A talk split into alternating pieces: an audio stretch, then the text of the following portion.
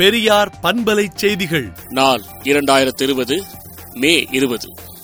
Oxford Harvard பல்கலைக்கழகங்களிலேயே நுழைவுத் தேர்வு ரத்து செய்யப்பட்டுள்ள நிலையில் ஊழலும் குழப்பமும் நிறைந்த நீட் தேர்வை மத்திய அரசு ரத்து செய்ய வேண்டும் என்றும் இப்பொழுது தேவையெல்லாம் மருத்துவம் சார்ந்த படிப்புகளை அதிகம் பெருக்குவது என திராவிடர் கழக தலைவர் ஆசிரியர் கி. வீரமணி அறிக்கை விடுத்துள்ளார்.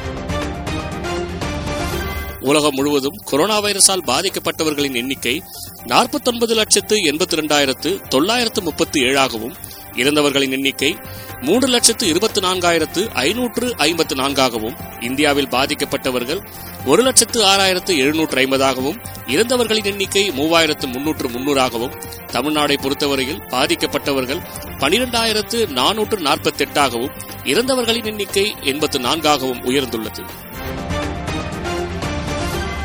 சிறு குறுந்தொழில் நிறுவனங்களுக்கு ஆறு சதவீதம் வட்டியில் கடனுதவி வழங்க வேண்டும் என்று கோவை திருப்பூர் மாவட்ட குறுந்தொழில் மற்றும் ஊரக தொழில் முனைவோர் சங்கம் வலியுறுத்தியுள்ளது.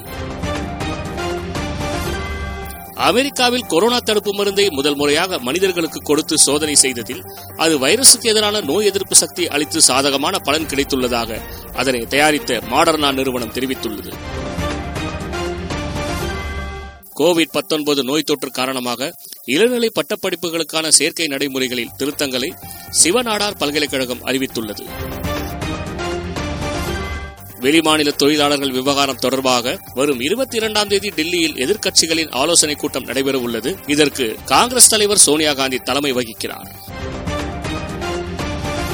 ஆம்பன் புயல் முன்னெச்சரிக்கை நடவடிக்கையாக ஒடிசாவில் ஒன்று புள்ளி இரண்டு பூஜ்ஜியம் லட்சம் பேர் வெளியேற்றம் செய்யப்பட்டனர். சிவகங்கை மாவட்டத்தில் ஐந்தாயிரம் அமைப்பு சாரா தொழிலாளர்களுக்கு கடந்த எட்டு மாதங்களாக ஓய்வூதியம் அளிக்கப்படாத நிலை தொடர்ந்து கொண்டிருப்பதால் தொழிலாளர்களின் குடும்பங்கள் பெரிதும் பாதிக்கப்பட்டுள்ளன. ஜூன் ஒன்றாம் தேதி முதல் ஏசி அல்லாத இருநூறு ரயில்களை இயக்க உள்ளதாக ரயில்வே துறை அமைச்சர் பியூஷ் கோயல் அறிவித்துள்ளார். இந்தியாவின் வழியே பரவும் வைரஸ் சீனா மற்றும் இத்தாலிய கொரோனா வைரஸை விட அபாயகரமானது இந்திய வைரஸால் தான் நேபாளத்தில் அதிகமானோர் பாதிக்கப்படுகின்றனர் என்று நேபாள பிரதமர் கே பி சர்மா ஒலி சர்ச்சைக்குரிய கருத்தை தெரிவித்துள்ளார்.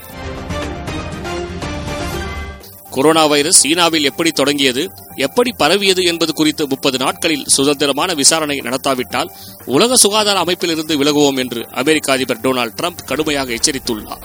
மேலும் விரிவான செய்திகளுக்கு விடுதலை நாளேட்டை விடுதலை டாட் இன் இணையதளத்தில் படியுங்கள்.